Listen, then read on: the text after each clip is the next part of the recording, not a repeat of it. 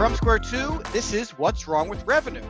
I'm Mike Lieberman, CEO at Square 2, and along with my longtime friend Eric Keiles and co founder at Square 2 and six time entrepreneur, Eric and I will answer the question CEOs have every single day What's wrong with revenue? You can be part of the livecast show where we'll answer your questions every Wednesday at 4 p.m. Eastern, or catch the show on demand on YouTube and on all your favorite podcast networks. Also, check out all our audio and video content on Square 2 Plus at the square2marketing.com website. Enjoy the show.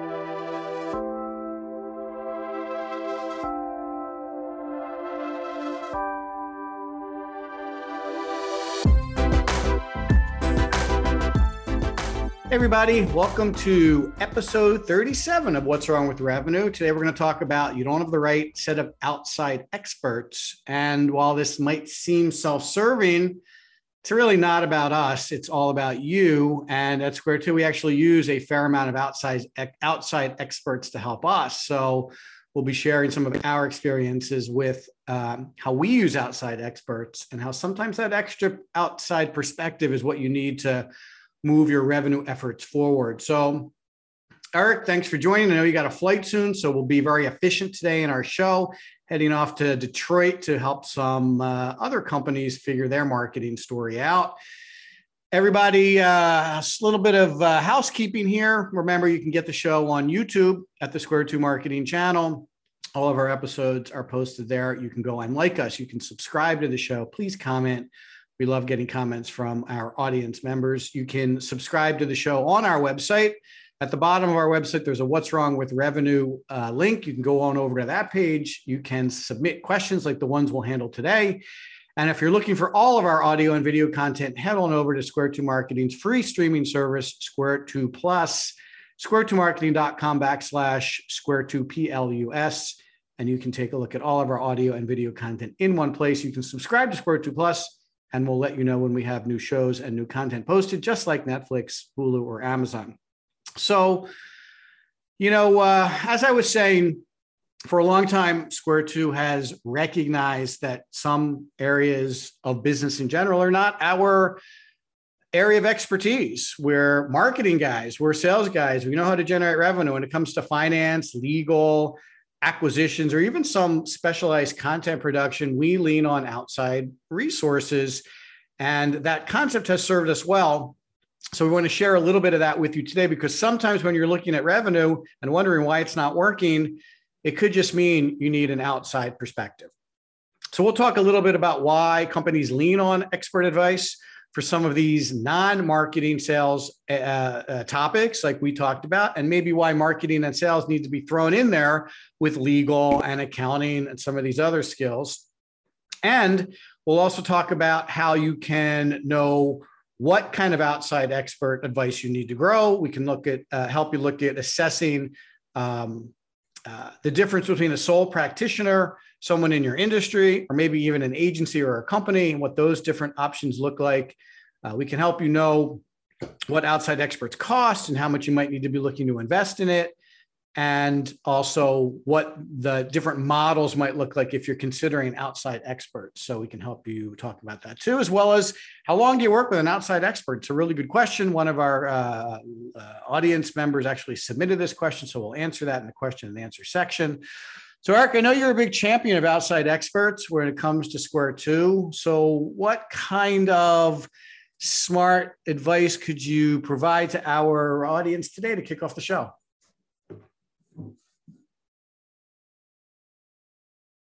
You there? Can't hear you. I think one of the biggest things that you have to do is think about the who, right? Because we're going to talk about different kinds of people that you can affiliate with that can help you with your business. But the who is very important. So, what do I mean by that? I have a good friend, and she has a successful practice. And she posted on Facebook, I'm looking to redo my website. Can anybody recommend a really cheap web designer? Okay, no problem. Everybody's got budgets that they have to adhere to. And then someone on Facebook said to her, Well, how much are you looking to spend? Now, this is for her website, the keystone to her entire marketing program, right? And she said, I would like to spend less than a $1,000. Okay, no problem. But I think that the who, the question that I'm putting is uh, about quality and peerness, right? A fit. If you were sick, you don't say, you know what? I'm looking for the cheapest doctor. I don't care. I just want cheap. I just want to check the box. I got a doctor. I don't care if they don't know what they're doing. I don't care if they have no experience. I just want the cheapest doctor. When you say it that way, it sounds kind of funny, right? But really, that's what people are doing with their businesses. When it comes to sales, consulting, marketing assistance, whatever it might be, you want someone who is your same peerness, right? If I'm a $10 million company and I want to go to be a $20 million company, I'm looking for someone who has that kind of experience, not a recent high school graduate who I could pay $10 an hour to because it's cheap.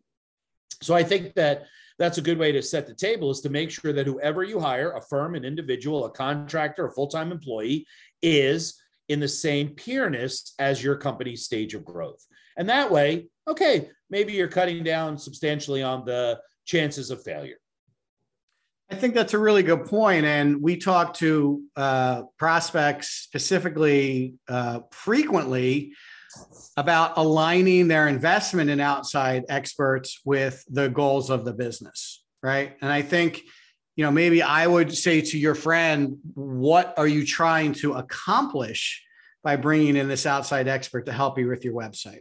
You know, if it's just to put up an online brochure, well, there's one value associated with that. If it's to attract more patients, I could argue that there's a higher value in that level of investment. If it's to actually grow her practice to be, you know, multi-location, multi-city, and you know, take over the world, there's even a higher value associated with that. So I think a lot of people mistakenly set their budget and their financial expectations around what they think something, uh, what they think something should cost, as opposed to the benefit that their business is going to get from it.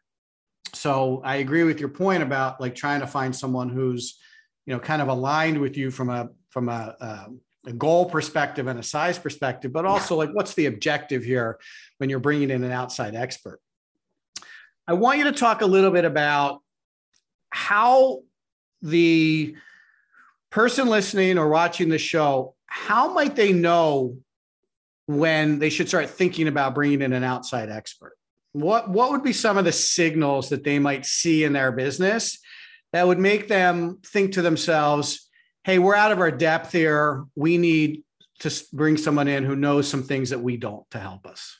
Yeah, I mean, I think the perfect analogy for that is the dead end, right? Driving down a country road, you think you know where you're going. All of a sudden, you come to the dead end.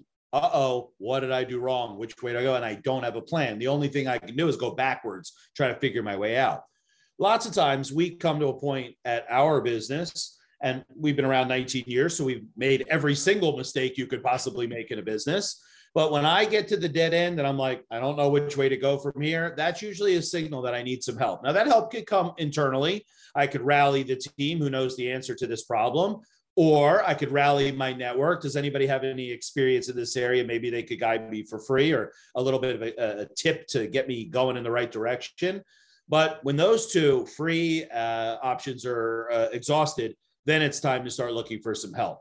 Now, over the years, I think we've learned that when you get those hairs on the back of your neck that are standing up a little bit because you got that feeling that you're going towards the dead end, you haven't quite reached it yet. Now I think we move a little bit more proactively, knowing, oh, this isn't going in the right direction. And I don't have any, I don't currently have any resources to solve this problem. Yeah, Example I mean, that, with us, is yeah. a fabulous uh, accounting manager for a long time. And we never even considered accounting, right? Joanne was our person. She was amazing. She decided she was retiring. Okay. Well, we've never had to deal with this before because Joanne has been our accounting manager for 10 years. Let's try some other things. And when we tried X and Y and Z, and none of it was working up to the level that was equal to the uh, production that Joanne had in our finance area, immediately I put up that red flag. We got to go outside. Once we went outside, we even made a misstep and started with the wrong firm and then we replaced it with someone who we now have, and she's wonderful. The point I'm trying to make is though that you have to be able to identify one, I don't have any experience in this area or dealing with this problem. Two, there isn't a simple solution that presents itself. Three, I've exhausted all of my free resources like internal and my friends. Now I got to look for some paid help. Yeah, that's pretty accurate. I think for most people, if you don't have, if you're looking around the table at all of your available resources, and obviously some of those resources are going to be internal. You know, I'm talking to my team; they don't seem to know, you know, what to do here. To Eric's point, I've scraped my network; they don't seem to know what to do here. Um, now I've talked to some friends, I've done some research. No one really seems to have a good answer for me and what I need to do next. That's a pretty good indication that you probably need to consider some outside resources. I think then you're you're going to basically follow some of the stages in in in the buyer journey and what I mean by that is accepting the fact that you need outside resources is kind of the first step. Then you have to decide what kind of resources do I need, right? You know, you could make a hire. That's always one option in terms of outside resources. Let me hire the uh, uh, the the people or the uh, let me hire the knowledge that I need to fill this gap. That's one option. The other option is to uh, find someone outside of the company and, and, now you have a whole nother set of questions. Well, who am I looking for? Am I looking for a big company? Am I looking for a little company? Am I looking for someone with industry expertise or general expertise or expertise with a specific technology? So, you know, once you decide you need outside experts, there's still going to be a number of questions you have to go through in your own buyer journey to pick the right kind of expert. To Eric's point, when we decided we needed outside expertise to help us with accounting, we made the conscious decision not to rehire. But then we started looking at uh, firms that could step in and be our part-time bookkeeper, part-time controller, maybe even part-time CFO. And it took us a couple of passes to find the right setup, the right match, the right company that fit our uh, uh, uh fit our specific requirements. So, and those requirements kind of adjusted over time as we started to realize what we liked and what we didn't like. Hey, we need some with a little more experience here. Maybe we need some with a less experience there. We actually piece together our financial team. So we have an outsourced accounting function and an outsourced CFO to go, two separate companies. So you know that's just a configuration that we happen to like that we've been kind of working on for the, the, past couple of years that works for us and we've even overlaid this year some more strategic financial guidance around some metrics and some methodology that we weren't practicing before to fill a gap that we were needing in the in the financial management of our company so you know the the configuration of the solution I think you should expect it maybe to evolve and change a little bit as you're trying different things and experimenting with, with different sets of experts um, until you settle in and find something that really works. It might take you a couple of tries. Yeah, I think so. And I think your posture of your company has to be determined also like, are you an outsourcing company or not? Lots of companies like to hire and then control the whole thing with full time employees. And there's literally nothing wrong with that. We at Square Two are on the other end of the spectrum. We want to outsource everything we possibly can so we can focus on the consulting we do with our clients. And I think that that's a conversation you should have not only about marketing and sales, but everything, right? Do you outsource things or don't you? Either way is fine, but then that's the strategy you should stick to. Yeah, and I think some of that also extends to what is your company's core competency, right? Like Eric and I and the, and Square Two, like you got questions about marketing, sales, or revenue generation, we can help you. But sometimes when it comes to finance and some other things, like look, that's just not our area of expertise. So we lean on some people who who that is their area of expertise, and you can uh, apply this filter in so many different areas know, I was talking to this director of marketing a couple of weeks ago, and he was telling me, look, I don't really want to deal with the technology, right? I want to find somebody else who can, you know, be my HubSpot expert while I focus on demand gen for the company. I want someone else to deal with all the technology issues. So, you know, in that case, he recognized that the outside expertise he was looking for was in a very narrow lane. Um, not his core competency, not a core competency he wanted to hire for or grow within his current team, wanted just someone to come and step in from the outside and help them with that. So there's so many different ways to cut this up. Um, it makes it, you know, probably more challenging if you're looking at a particular uh, issue that you can't crack and you're looking at uh, potentially bringing someone in. There's a lot of different flavors to this. You know, uh, like Eric said, like if you typically solve it with a hire, it might be simpler, but I think we're encouraging people today to maybe look at a little uh, look look at a variety of options before you just jump to hiring somebody. Um, also, Eric, and I know you talk about this. Um, I think it's Bonnie's daycare story about hiring a, a company and not a person, or a system and not a person. You know, I think that applies here too. If you want to talk to the audience a little bit about that that uh, story, I think is very relevant.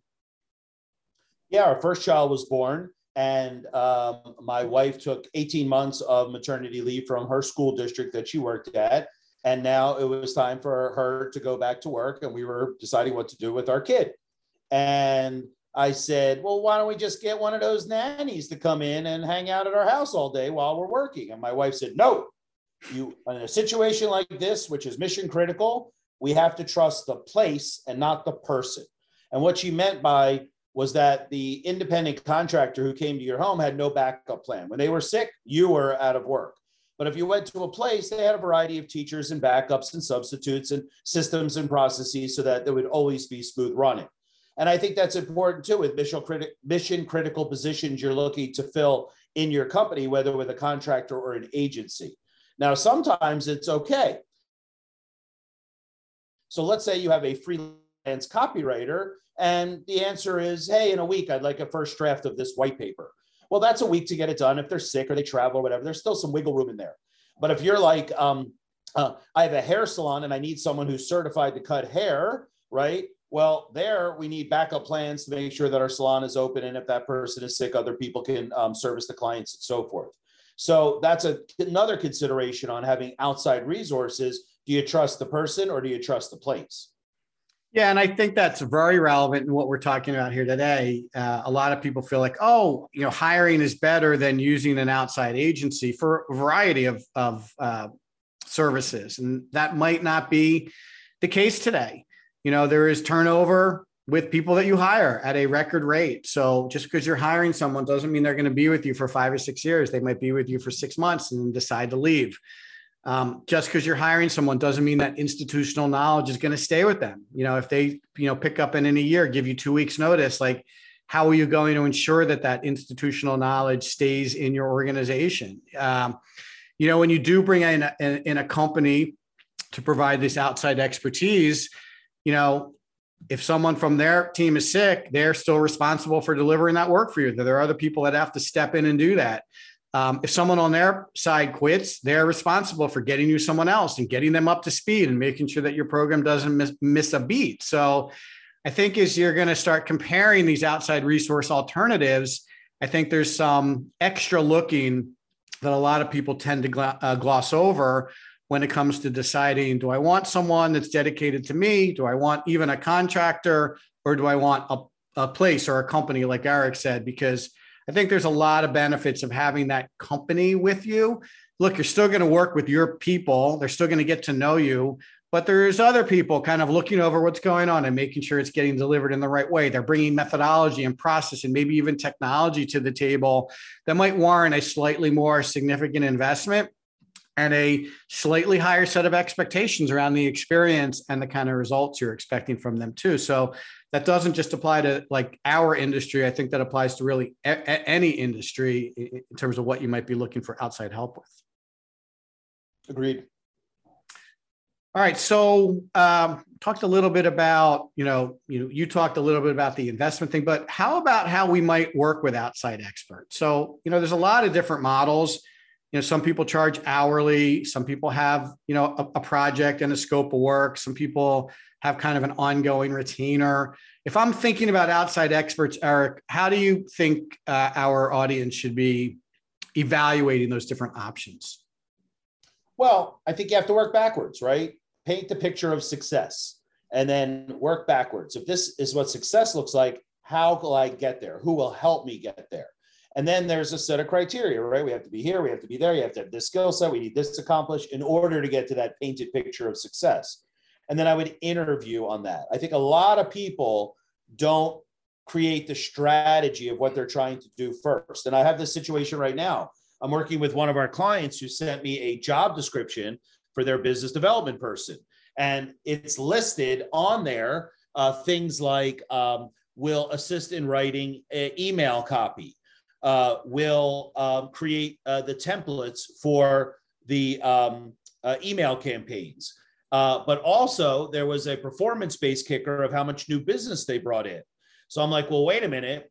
If success looks like all this new business and you want someone to be writing copy and designing emails, that's going to take away from their time or skills that they have hunting for these new accounts. So, you know, while they did put together a document, which you get three gold stars for, not just interviewing off the cuff, the document itself wasn't very strategic because it didn't divide the skill sets into the appropriate buckets. They kind of lumped them all together and expect some kind of like uh, Frankenstein sales and marketing person who's got it all connected uh, to be the first one that they're interviewing. So I had to point out to them something along the lines like, look, this feels like three jobs, one main one, and then two contractors that could help you with some email copywriting. And that was like, oh, never even thought that way. So I think it starts with strategy of what the end game looks like and then working backwards to build the puzzle. Yeah, I agree. And, you know, this is a question that we got, but it's probably worth talking a little bit now. You know, like there are different kinds of, I guess I would say categories of outside resources. So, you know, you have like your coaches who are going to basically tell you what to do. If you want to think about like a coach on a sports team, right? Like the the coach doesn't ever play, right? The coach just kind of maps out the strategy and tells you what to do, and then the players go and play, right? And then you have consultants who might actually do work for you, right? So if I'm considering outside resources, how do I know which is right for me? Do I need a coach who's going to tell me what to do, or do I need a consultant who I can lean on to maybe do some of the work? Well, is really your answer consultant or coach? Well, I'm look. They're both right in certain scenarios, right? Like to your point, it's going to depend. Uh, coach is going to be good for a company that maybe has resources but doesn't know what to do, right? Like, oh, you, you, Mary, do this. You, Eric, do that. You, Phil, do you know this over here, right? The coach would probably suit them well, but for a company that maybe is a little lacking in the resources, they might need someone who can come in with a plan and then maybe do some of the work. So is that all I'm looking for? Is like, what does my resource pool look like? Or is, is there a little more to it than that? I think there's more to it because it's strategic, right? I'm trying to, I'm trying to not only just check the box, but do it amazing. I don't want the cheap doctor who will give me an aspirin. I want someone who'll put me through a standard set of tests, identify my problem, give me the appropriate standard of care. It's the same thing there. If I have, we'll use marketing obviously as an example, since that's what we do. If I'm looking for a marketing coach, well, I better have some really able people who know what they're doing, but maybe aren't strategic. But if I need a consultant, well, maybe now I have to pull in more resources because my people either are not qualified or I don't have enough of those people. So I think once again, you got to work backwards with what am I trying to accomplish here? Back to the original example of the spending as little as possible for a website. That strategy doesn't hold up whether it's consultant or coach, right? Because yeah. it's just there's no money for anything in there. And I think that that's a big thing. You know, I don't mean to cross over into budget right away because it's all about money, but it really is. Had a call uh, today with a company that has a portfolio of companies they invested in. They're a PE firm. And I said, well, what kinds of companies and what stages are they in? Well, we get them from pre revenue to about a million dollars in sales, and then they graduate, and then we want them to find resources like Square 2. I said, I would love to help those people, but a million dollar company the, without any additional investment does not have the resources necessary to get to a $2 million company in a year or two. It'll have to keep bootstrapping it and they'll have to keep using uh, uh, really uh, inexpensive resources. So when I said that, they were like, wow, we never thought about that. We just assumed when they graduated from our initial startup program that they would then figure it out. Well, you can't just figure it out. You have to apply the right budget, the right consultant or coach, the right strategy to get the outcomes that you're looking for. And I think that's a big mistake that people make. Now, there's a mathematical component to that as well. If I hire the best consultant I possibly can to support my sales and marketing team, and they really give me a great strategy and they help my people understand where their problems are and how they can accelerate their progress, and I start to attract and close new businesses, What's the difference if it's 150 or 200 bucks an hour? You got to your goal of growing a million dollars in revenue. And I think a lot of people are penny wise and dollar foolish when it comes to hiring consultants or contractors. Yeah, agreed. Agreed.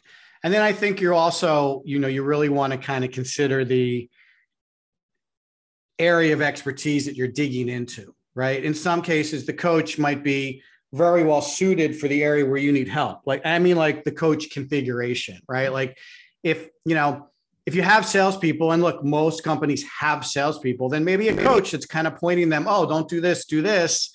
You know, that's going to, in general, make a lot more sense than maybe a consultant who comes in who actually has to sell for you, right? That just feels like a little misaligned anyway, right? So, in some cases, depending on what you're going to be looking for, that also might answer your question about the kind of expert you want to work with. Um, I want to talk a little bit about how long you work with experts because there's this this uh, concept in our industry you know teaching someone to fish and they're going to be a lot more uh, you know a lot more successful feeding themselves as opposed to fishing for them over and over and over again um, i think that has a lot to do with with considerations around the length of the engagement or what your expectations are in terms of your life cycle with a outside resources why don't you share a little bit of your experience with um, that piece of the puzzle here. Yeah. So I, I, think it's a big problem because business owners or business leaders shy away from these kinds of like um, bringing on experts for fear that it'll be one of those like years and years of, of, of an engagement. And it might be, but I think is the question is, what am I hiring this contractor for? Is it mission critical for my business or not? And what do I mean by that? I know that our business will survive if we were a little slower on collecting money and we were a little slower on invoicing. I don't think accounting is mission critical for Square 2. So why not just outsource it forever? Find a really good person, leave them in place, help them with the systems and processes that make sense, and just leave them in place. I know I could get a cheaper rate if I brought someone in house, or maybe because I can't afford a full time accounting person, I have half uh, administrative person, half accounting, half HR, half IT, and I kind of glued it all together. But I don't think that's the right approach. I think the approach is if it's low payoff activity, outsource it. But if it's a high payoff activity, now I would have a different approach. Now I'm like, hey, I want to find the best, most expensive, most experienced consultant. I want them to teach me everything they know. I want them to fix my systems. I want them to coach my team members. I want them to optimize whatever they're working on. And then I want them to turn the keys to the car over to me because that's so important in my business. And I'm missing that skill set. I'm willing to pay for that, eh, albeit in a short period of time. Now, sometimes when hiring contractors, I look at it like taking a course. And what I mean by that is I'm hiring a personal professor to come in and teach me this subject matter, ex, uh, uh, subject matter, and then I'm going to internalize it spread it throughout the organization, fine tune it, and then let that consultant go because they fulfilled exactly what my mission is. We have a hole here. We're going to get someone to help us fill it. It's more of a short term orientation because it's so important to our business. We want to take it in house. So, a good example might be um, uh, we want to expand into new software areas. You know, we're a big HubSpot shop and we want to learn how to implement Drift.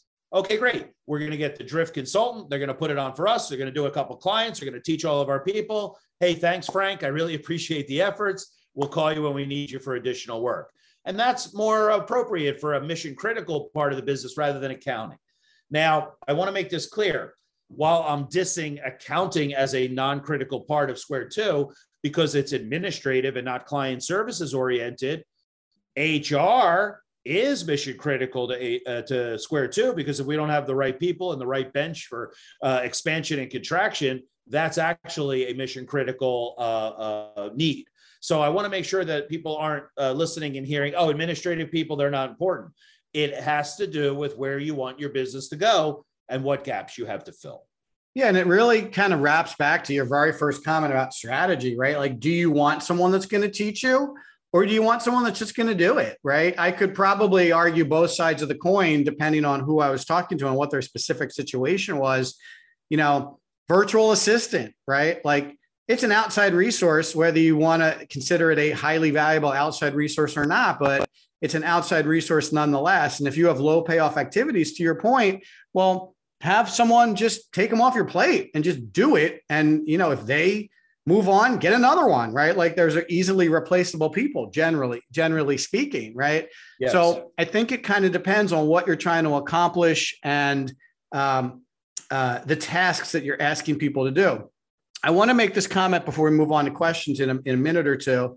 I think also if you're looking for outside resources to help your company, I think one of the things you want to look for are people that are not only bringing expertise, but also um, systems and processes and methodology and, and solid thinking that they've refined over the years that they can say, oh, you need this framework. You know, I, have done this, I've used this tool at six other companies and it works beautifully. Let me share that with you, right? Um, and they should be comfortable turning those documents and that thinking over to you so you can get better.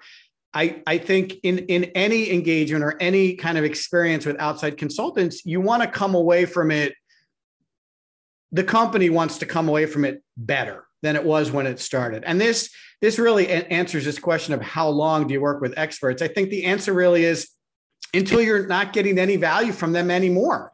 If they can continue to add value, either taking something off your plate and doing it better than your team could do it, or continually educating you on things that are going on in their area of, the, the business, then I think you should continue that engagement because without them your company would not be better off. Like if the company is continually getting better, then I think you have a really good trusted outside resource. And I'm pretty sure that's how we look at it. Maybe not so black and white like that, but the people that we we tend to use people for a long time, you know, attorneys and financial people. Our CFO has been with us for a long time. And I think generally we feel like you know the company's getting better in that area they're adding value in that area they're helping us uh, with issues that we're not capable of, of helping ourselves with. And, you know, as long as that continues, I don't feel like there should be any uh, end to it uh, necessarily. Right now, if you're making a strategic decision, oh, we decided to hire an in house attorney, well, that's different. But generally, I think if there's value being added, you're good to go. And maybe the length of the relationship is a little less relevant. I think that's a really great way to put it. Now, I want to make sure that people stop and think that way as opposed to just reacting, right? Hey, just hire anybody. Can we please take off the table, Mike? Get a college intern to do my social media. Can we please right. stop that as of today, June 1st, 2022? Right. No problem. Stopped. Well, oh, the reason oh. I say that is because that's the go to, but yet, why would you want your entire outside perception of the entire world to be managed by a recent college graduate who doesn't have any experience? There's no strategy behind your social media. I mean, I can't tell you how many times people say, Oh, I just have an intern to do that. What they're really saying is, this isn't important right. or critical in my business. Right. And that goes back to your very first example, right? If someone's getting a website for less than a thousand dollars, it really must not be that important to them. You know, it really must not be something that they uh, consider important. Meanwhile, we know that everyone goes to your website before they even consider doing business business with you and it doesn't work right or it doesn't look right or it gives me a strange feeling not doing business with them it's a huge obstacle to progressing in the buyer journey so that's a big pretty big strategic mistake there um, and we covered all the reasons why you would not want to do that so i got a lot of good questions let's jump into these and this one is a little more marketing and sales related so uh, this is from Mark in New York City. What marketing or sales related indicators might show that we need outside help? Which I thought was kind of uh, a little bit related to. I'm sorry, this was Barry in Los Angeles, just to give Barry credit for his question. It's a little more related to what we typically talk about, even though today we've been kind of stretching outside the marketing and sales area. So, you know, how would you respond to that? Like, what am I looking for from a marketing and sales perspective that might signal to me that outside expertise makes sense? Well, I'm going to throw back, back what you say to me all the time, my friend. You're like, as long as I'm increasing month over month, I'm doing okay, right? Yeah. So when your results are flat or decreasing, now there's the red flag. Step one, let's have our, our team look at what's going on and fix it ourselves. Step two, if we've exhausted that and maybe used some of our network to figure out, now three is, hey, as quickly as possible, identify that I cannot get this going on track. I need outside expertise. Forget about the price for a second. Just say, I cannot solve this problem internally. I must look outside. So I think that metrics play a large part in feeding you the information you need for your business to decide whether or not something's broken and how quickly can I get on that. Now, I remember, you know, I own this building with a couple of apartments and retail stores, and the old owner used to uh, do whatever they did. And when I bought it, when someone called and said, Hey, my garbage disposal isn't working, then I immediately called the plumber and I said, Hey, got a garbage disposal out in apartment number three, deal with that. And the next day they would come fix it, it was over. And the tenant said, Wow, um, the old landlord wouldn't even return my call for a few weeks and then finally did it and it ended up being broken again and blah blah blah blah blah. And that's how people approach their businesses as well. Forget about real estate it's still a business right? A lot of people are just dragging their feet. They don't know what to do. They don't have massive and immediate action in order to cure that well metrics give you that information that you need to say through the past three months this has gone nowhere we tried it a couple times ourselves. Now we need some outside help because if we fix this specific metric, whatever it might be, now our business is flourishing. And I think that people don't move fast enough. They don't look at the tea leaves enough to see what is uh, presenting itself from a data perspective and acting on it quickly. Because if you think about it, if I acted today, the first day of June 2022, and I said, man, I'm going to fix this thing in my business, Mike, realistically, how long does it take to fix the business problem? Well, I mean, it depends, but I would say a couple months probably if it's a pretty right. big problem. So I could still salvage 2022 right. in that specific area, right? Right. But what about the people that put their head in the sand? I know that it's blinking red on my dashboard. You know what? We'll deal with that next quarter. Meanwhile, it's still a problem. Your employees are demoralized because nothing's getting fixed. Your clients are unhappy because whatever you're providing with them is not working correctly. You're not getting referrals. You're just hurting yourself in so many different ways.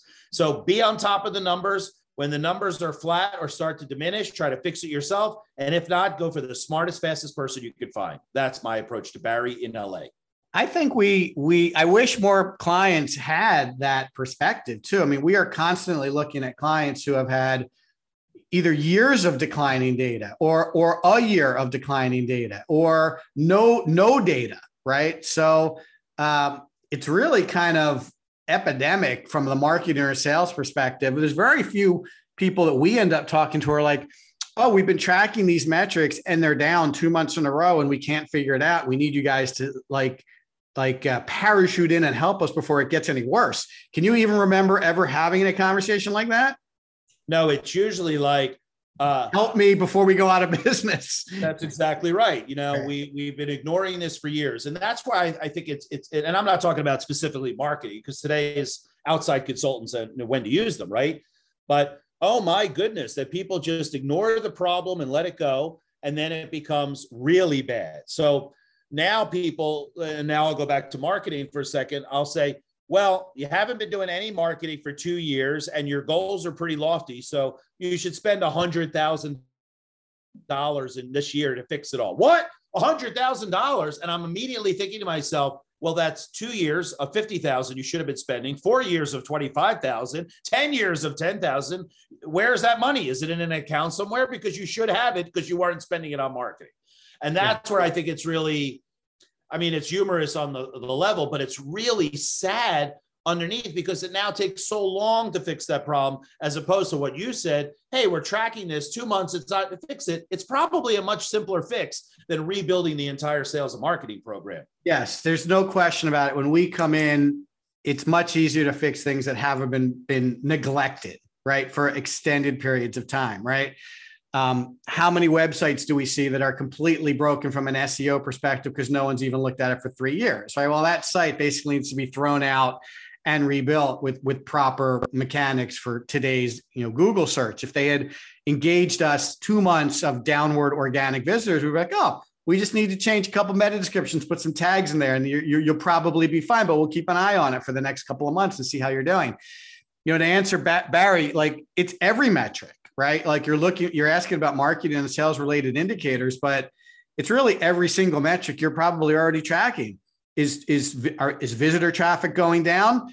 Is as long as it's you you can't point to seasonality you know, as long as you can't explain it away, then I would say two or three months of declining metrics in any area is worth looking for help with. If you can't figure it out, and Eric's right, try to figure it out yourself. Look around, maybe like a, a, SWAT team or something internally could figure it out, or at least could try something. If those tactics don't produce results, get get outside help after just a few months. It's going to be a much easier fix. It's like, you know, taking care of yourself physically. If you, you know, neglect your annual physical and it's three years later and you go to the doctor and he's like, oh my God, your cholesterol is so high, your blood pressure is so high. Like, how how can they help you? Like you're you've neglected it for so long.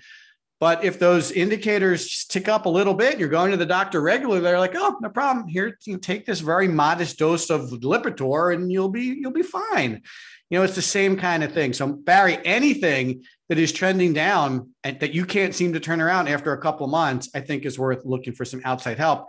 And Mark, who I did mention earlier in New York City, he his question was service related. It's the same for you, Mark. Like if if net promoter score is down, if, if customer satisfaction is down, if you know uh, uh, your your customers are not providing reviews or providing negative reviews, and that's going on for a, a in that case, might, I might even say 30 days because those holes are very difficult to dig out of. Negative reviews live on the internet forever. And if you're starting to collect a lot of those, you, you Eric's uh, massive and immediate action is very important um, from a service indicator perspective. So I wouldn't let any of those things go uh, too long at all. Okay, uh, I got a question here from Janice in Montreal. How long would you expect us to work with an outside expert? Is there a standard that you're considering? Now, we did talk about that a little bit. Um, I don't think we need to really spend much more time on that. I think, you know, Janice, it's going to be up to you. Like, if you find a good outside expert, consider them part of your team, work with them forever. Like, why would you consider switching if they're adding value and helping you get to where you want to be and the company is is achieving its its strategic objective? I don't think there's a an answer for that. If you want someone to come in and teach you how to fish, you can fish on your own. Just be upfront with them. Set a parameter for how long you know they think it's going to take to teach you, and how long you're willing to learn before you feel like you know how to do it. And then just execute that engagement until you're finished. It's it seems like a very uh, if you have the right upfront conversations with your outside experts, it seems like something that you could easily manage through. Mike, tell the story of the agile coach that we had. That was a one and done project that was beautiful. Yeah, it's a it's a great question. So, I I mean a, a great uh, point. We moved to agile. I'm thinking maybe seven, six or seven years ago at this point, and um, it was something that we aspired to change the way we deliver services for clients. We we didn't have any expertise doing it before. Um, we looked at some different options in terms of how to do it, and the best option was to bring in this guy who was doing it for other agencies. He had done it for a couple agencies before us and hire him for a very specific scope and a very specific time. He was like, I think I can teach you guys how to be agile in, I think it was three months, maybe four months. And that was the scope of the engagement. He said, Yeah, I'll help you with training. I'll get everybody up to speed. I'll teach everybody what they need to do. Um, I'll get your software set up. I'll do all your reporting. Like he really had all the boxes covered. And it was a it was a very clear runway, a very clear exit and as long as we were comfortable and he was cool about like hanging out in terms until we felt like we were ready to fly from the nest. And he i think he ended up staying an extra month just to kind of keep an eye on us but his engagement with us was getting less and less as we were starting to pick up more of it on our own. And then eventually we felt like we were good to go. And he was still around. If we had questions he was accessible. And if we needed a couple of extra reports or tweaks to our system that he built for us he was able to do it so it was a very nice exit, and he taught us how to fish, and we've been fishing ever since. So I think there's a lot of ability to have that conversation up front and and go into it with with your eyes open and the the outside resources eyes open too and and just a little bit of flexibility might be all you need at the end to to wrap everything up and I got a question here from Arthur in Miami, and this is a good one. It was one I was wanted to talk about earlier that we didn't get to yet. So this is a good question. What vetting process would you recommend to help us find the right experts for our size company or a business with our challenges? So let's forget about the specifics of their business or challenge, but what kind of direction would you give someone for vetting an outside expert? Well, remember how we said strategy before tactics earlier in the call. So my first thing would be lay out what your expectations are right off the bat. Now, they might not be accurate, like we talked about the job description for the business development person that I mentioned earlier, but lay out that strategy first, right? Then you can ask the questions that pertain to that strategy in that vetting process. Now, the only challenge there is that if you're trying, like, let's go back to your agile consultant story. We really didn't know what questions to ask around agile specifically. We knew like how do you communicate and what is the billing like and all the regular stuff, but we didn't really know what questions to ask around agile. So there, I would try to find someone who's gone through it before. Hey, anybody else go through this process? What question should I be asking? Of course, you could Google, right? How to hire a agile uh, consultant. But at the end of the day, you have to match it up to a framework. I think too many people are hiring consultants without vetting them because they're going on their gut. I liked him. I hope that it'll work out. As opposed to, could you give me three examples of agencies like mine that you've created on the or put on the agile platform? And what were their challenges and what were their successes? And then shut up. Because if they start fumbling well, it was sort of and maybe and whatever, they're not your person. You want them to saying, I have a patented four step process. I've used it on all those companies, and here's how it works. Bop, bop, bop, bop. I'm not even sure that that is something that you could your hat on. At least it's going in the right direction because that person also could be bamboozling you and then you know coming up with someone else's methodology. But trying not to be cynical if they can demonstrate that they have a methodology if they can demonstrate they've had success with other companies like yours if they can demonstrate what the exit looks like like what's the end game here if their fees are in uh, order with your return on investment. I mean, we have made that investment on that agile consultant a thousand times over because he put in a new methodology by which we save money, we were more efficient, and gave better client satisfaction through that process. So I don't even care if he came back to us and said, "I want to do that all over again," and he asked for double, knowing now what I, uh, I mean, knowing then what I know now, I would have given it to him.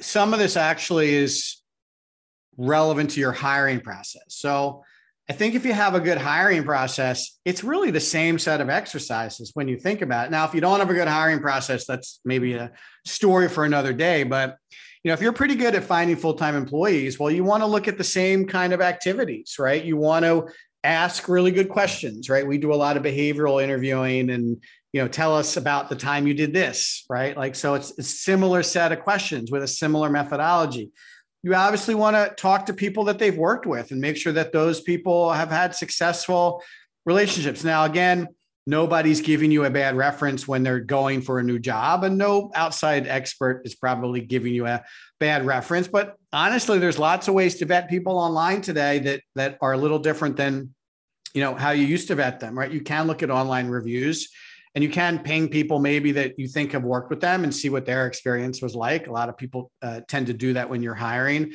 You know, I had someone reach out to me uh, for an X Square Two employee who was looking for a job. They didn't give me as a reference, but the guy knew me and he wanted to talk about this particular guy. And I, you know, I shared my feedback with him. So there's lots of ways kind of around the traditional uh, sources, but you know, I think you want to spend just as much time with your outside experts as you would if you're about to make a full-time hire. People feel very those full-time hires feel very permanent.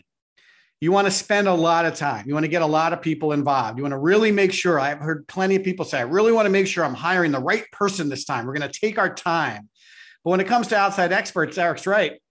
Lots of times it's like, oh, John told me you were great. Come on, let you know, let's work together. And you don't really take the time to vet those outside experts the same way you vet in, in people you're about to hire full time. I think that's also a perspective you can take if you're wondering uh, what that process might look like. Well, we had that strategic coach for like three or four months. I don't think it was any longer than that. And I hired him specifically on the recommendation of a buddy of mine. And he was so not a cultural fit right. with our business, but I just went with the referral and didn't vet him as I would a full time employee. Right. Yeah. My mistake. Yeah. Um, let's talk about this. This is from um, this. Let me just check. This is from Lindsay in New Jersey. Can you talk about what an appropriate getting to know you phase might look like? This is kind of interesting because you know, these outside resources, they're experts in their area, but they don't really know our businesses and we're bringing them in. So, how, so I do my vetting and I spend, you know, enough time and I really like this person, but what do you think about a phase where they're getting to know us and we're getting to know them? Like, how would that look differently than maybe the work that they're actually doing for us? I don't, I can't recall if we ever did that with any of our outside experts. Do you remember anything like this? No, because I think we're very uh, focused. So we knew exactly what problem we were trying to solve, and we just applied a person to that. But lots of times when we're pitching for business, people say, Well, I like what you guys have to say, but maybe we should start a little slower and get to know each other. And they want right. some kind of pilot program, or maybe they want some kind of like uh, three month test you know project or something like that so that's come back to us that way being the other side of the coin like we're the consultants the challenge with that is that when you deal with a consultant or a consultancy, there's limited bandwidth. And am I going to choose to sell myself for a client for three months in the hope of getting a one year engagement when I could just move on to the next client and lock up that deal because they understand the value I bring to the table? So if you're going to ask someone to walk before you run, you know that you run the risk of not getting them at all simply because that's not what they propose to you. That's not the way they work. So I'd be careful around that. Now, that doesn't mean that you can't stage or phase a project and have go no go points in place. So, a good example of that would be simply hey, uh, we know we want to do a HubSpot implementation of Marketing Hub, the CRM, and the content management system. Why don't we just start with moving our website over and see how that goes? I actually have no problem with that because we get to vet the clients also. So maybe that. And then remember, that's still a project and it's not as big as you would want it as a consultant, but it's certainly a moneymaker if priced correctly.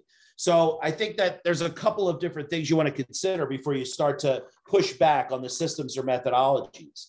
One of the things I always liked is the EOS entrepreneurial operating system. If you want to be one of their coaches, you must follow their system to a T you have this meeting, then you have that meeting, and then there's a certain period of time, and then you have this meeting, and it all comes together. And I guess they do that because they don't want people freelancing or doing pilot programs or doing consulting on the side. They really want to maintain the brand, AKA experience people have with that specific offering. So, um, yeah, I would try not to break a consultant or coach's uh, process right out of the gate. Yeah, I my experience is you, you can't really be half pregnant. And I, I don't like engagements either for us or with our outside consultants where we're going into it feeling like, let's give this a try. You know, I think the getting to know you period is what we just talked about. Like, take your time before you start any engagement or or you know commit to any particular outside expert like look if you need longer to get to know somebody before you hire them take longer to get to know them if you're you know, if you want to have you know break bread and go out to lunch if you want to talk to some of their clients in person if you want to you know, wait because there's an event coming up, then you're both going to be there and you want to, you know, meet in person. I, I think that's where the getting to know you phase ought to be executed. Just take your time before you pull the trigger. But when you get started on the work, I think you should be all in. I've seen too many clients, you know, try it with the idea that, well, if this doesn't work, like I'll just get out of it in a couple of months. Like I guarantee you it's not going to work if you're going into it thinking like, well, I don't know if this is like my long-term solution, but I just want to see what happens. I guarantee you, you're not going to be happy. I guarantee you something's going to happen because your, your mindset is already around how do I get out of this? I don't want to commit to it. You know, my advice if you're feeling like that is you don't have the right person, keep or company keep looking for someone who you're like, this is who I want to work with. I'm excited about working with this person or this company. I know they're going to get me where I need to be. I've answered all the questions I've had. I've talked to all the people I talked. I've seen all the work I need to see. I am completely committed to whatever they're going to ask me to do because I know they're going to get me to where I want to be. Like, just wait long enough until you feel like that. I think that would be a much better plan than uh, trying to get some kind of get to know you phase as part of the beginning of the engagement. I got one more question here and then we can wrap up. And this is a really good one. This is from Kyle in San Diego. He wants to know what about guarantees? We've asked for this in the past. No one is willing to consider this. Can you talk about that? I know you have a feeling about this, Eric. How do you feel about this guaranteed results question? When I go to the doctor and I say I don't feel well, and the doctor analyzes my situation and prescribes a uh, uh, a uh, method of care. Treatment plan. ask your do- what? Treatment plan. Treatment plan. Do you ask your doctor to guarantee that you will be rid of your sickness in three days? No, because the doctor is only using their experience and uh, best practices to help you. Now, there's also the other side. Did I take my medicine? Did I sleep well at night? Did I, I don't know, whatever I'm supposed to do? Well, if I didn't do those things religiously, then how could I ask the doctor to guarantee that that care or the success from that care? Because I am a part of that. So many people ask us at Square Two, well, can you guarantee that my business will grow a million dollars? And I say, I sure can, but I have to do the selling for you. Because if I do all this work and hand over these delicious, tasty leads to your sales team and they fumble it, how could my compensation be on the line? Oh, yeah, I get it. That makes sense. Hey, I want you to implement a new ERP system for my company. I know it's going to take three months and it's going to cost $30,000. They come in and your team is like, well, we have a offsite and then we're going on vacation next week. And then three months comes and you're like, hey, my ERP is not set up. It's not fair to the consultant. It's not fair to that coach who's trying to help you with their methodology that you agreed to and you and you don't realize you're a big part of that equation. So I don't think it's fair to ask those folks to guarantee something if you're involved. Now, if you're like, here's all the information, uh, I need a, a three page white paper. Uh, you should have everything you need. I need it in a week. Do you agree to that? Yes, I'm the writer. I agree to that. Then there should be a guarantee because there's nothing involved with the client uh, the, the, the copywriter could say, should I have any questions? Will you be available within two hours of my request to answer these questions? Yeah, then they can guarantee it because you've made your agreement. But I don't think it's fair at all. And I hear it literally on a monthly basis. Hey, guarantee your results. Hey, guarantee your results. I'm like, hey, guarantee that you'll be the best client I ever had and we have a deal. Yeah, it's really when you're talking about this kind of advice and these kind of outside experts, you know, it's not like, well, if I buy this product, is it going to do everything you said it was going to do? Like, yeah, it's a little different, but these are very complex relationships generally. The business issues that outside experts are trying to fix are very complex generally. Um, you know, everything Eric said is 100% right, both from our experience and uh, you know from our experience working with clients but also our experience being a client with some of these outside experts you know we're constantly asking these people what do we have to do to be your best client? I don't find our clients asking that very much at all.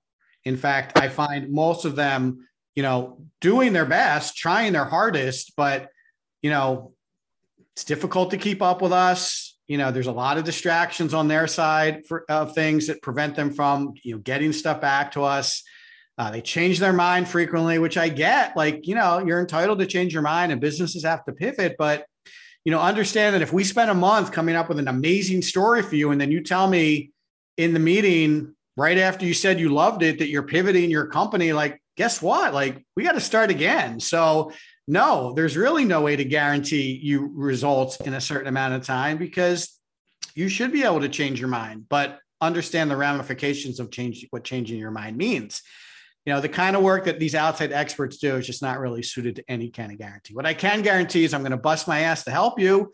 We're going to be very responsive. We're going to put the best people on your program. You know we're going to optimize your budget. You know we are there are lots of things we can guarantee the things that we can control.